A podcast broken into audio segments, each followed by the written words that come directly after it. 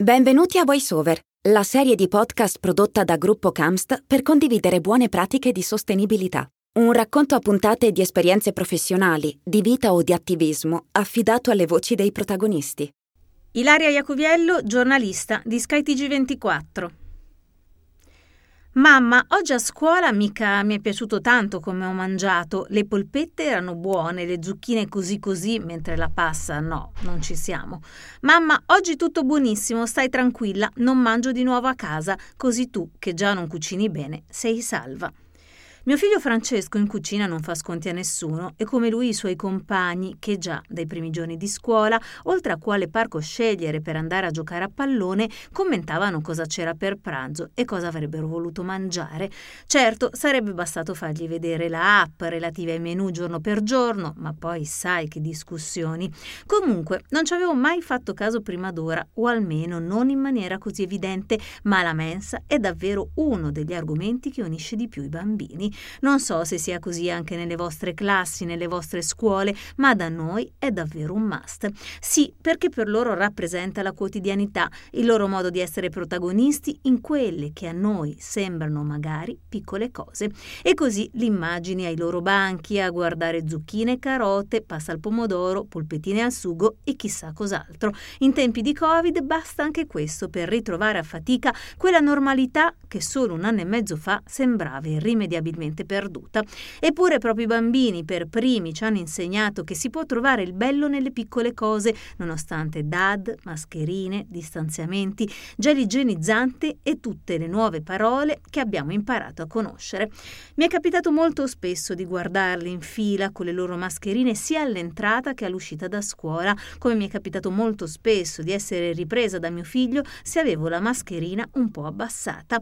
Pensate a quanto maturi possano essere i bambini e pensate a quanto maturi si siano dimostrati i ragazzi negli ultimi anni, ad esempio nei confronti dei vaccini, tema sul quale li ho sentiti più volte commentare anche con i loro genitori, che tanto convinti non erano, anche noi dobbiamo fare la nostra parte e quindi ci vacciniamo.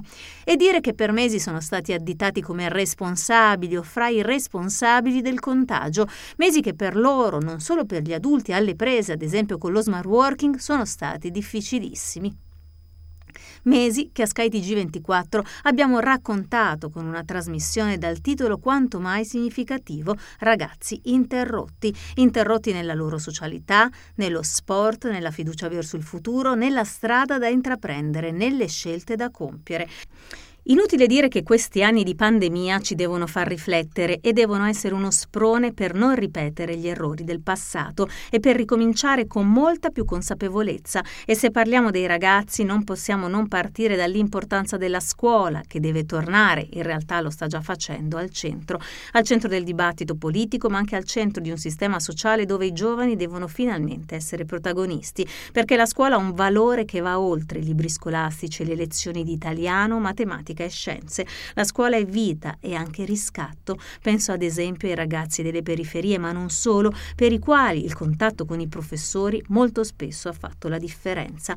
Mi bastava parlarci anche a ricreazione di qualsiasi cosa, guardarli negli occhi per sentirmi importante. Questo mi ha raccontato un ragazzo che durante la DAD ha deciso però di abbandonare la scuola, venendo proprio a mancare quel rapporto con i professori che per lui e tanti altri era fondamentale. Guardarsi negli occhi è diverso che guardarsi negli occhi attraverso un computer, perché la scuola è una seconda famiglia, oltre alla famiglia, e rischi di perderti se non ritrovi la strada giusta, quella condivisione che va al di là dell'aula. Così come è accaduto a molti, dato che il nostro paese in tema di abbandono scolastico, sebbene i dati 2020 siano in lieve miglioramento rispetto al 2019, soprattutto nel mezzogiorno, continua ad essere il quarto in Europa relativamente a questo fenomeno. Siamo al 13 13%, ancora lontani dagli standard europei del 10%, un fronte su cui bisognerà lavorare assieme alla lotta alla povertà educativa. Sempre più bambini e adolescenti mostrano infatti elevati segni di disagio sociale, relazionale e comportamentale. A colpirmi sono stati soprattutto i dati relativi alla bulimia, ai fenomeni di autolesionismo, ai tentativi di suicidio causati da ansia, stress e depressione. Per quanto riguarda la bulimia, pandemia, ad esempio, nel periodo più critico dei contagi, nel primo anno dunque dallo scoppio della pandemia, i ricoveri nelle strutture che accolgono ragazzi con disturbi alimentari sono cresciuti esponenzialmente. Ho sempre avuto uno strano rapporto con il cibo, mi ha confidato una ragazza. I primi disturbi sono nati quando ero alla scuola media, poi fortunatamente con l'aiuto della mia famiglia le cose sono cambiate, ma chiusa nelle quattro mura della mia camera durante il lockdown ho iniziato a sentirmi sola. Avevo bisogno di trovare un modo per sfogarmi. Il cibo per me aveva una doppia veste, da una parte era un rifugio, un porto sicuro, dall'altra un nemico. Alcuni giorni tendevo ad abbuffarmi, ne sentivo sentivo il bisogno perché in questo modo mi sentivo più tranquilla, poi però arrivavano i sensi di colpa e quindi mi costringevo a diete ferre. Il racconto di questa ragazza non è, come potete immaginare, un caso isolato. In questi anni ai ragazzi è mancata molte volte la terra sotto i piedi.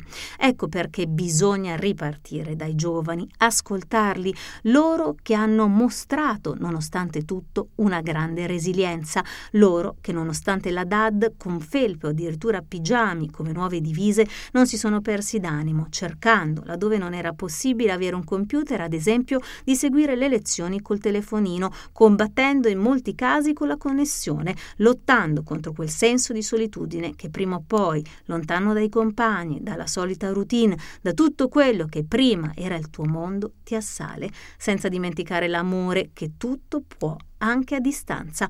Pure le coppie si sono ingegnate, c'è chi ha fatto i compiti in videochiamata, chi si è sintonizzato per vedere assieme le serie televisive, che ha organizzato sui social anche feste di classe o di istituto, WhatsApp, house party, Meet, Instagram. Il tempo è passato così.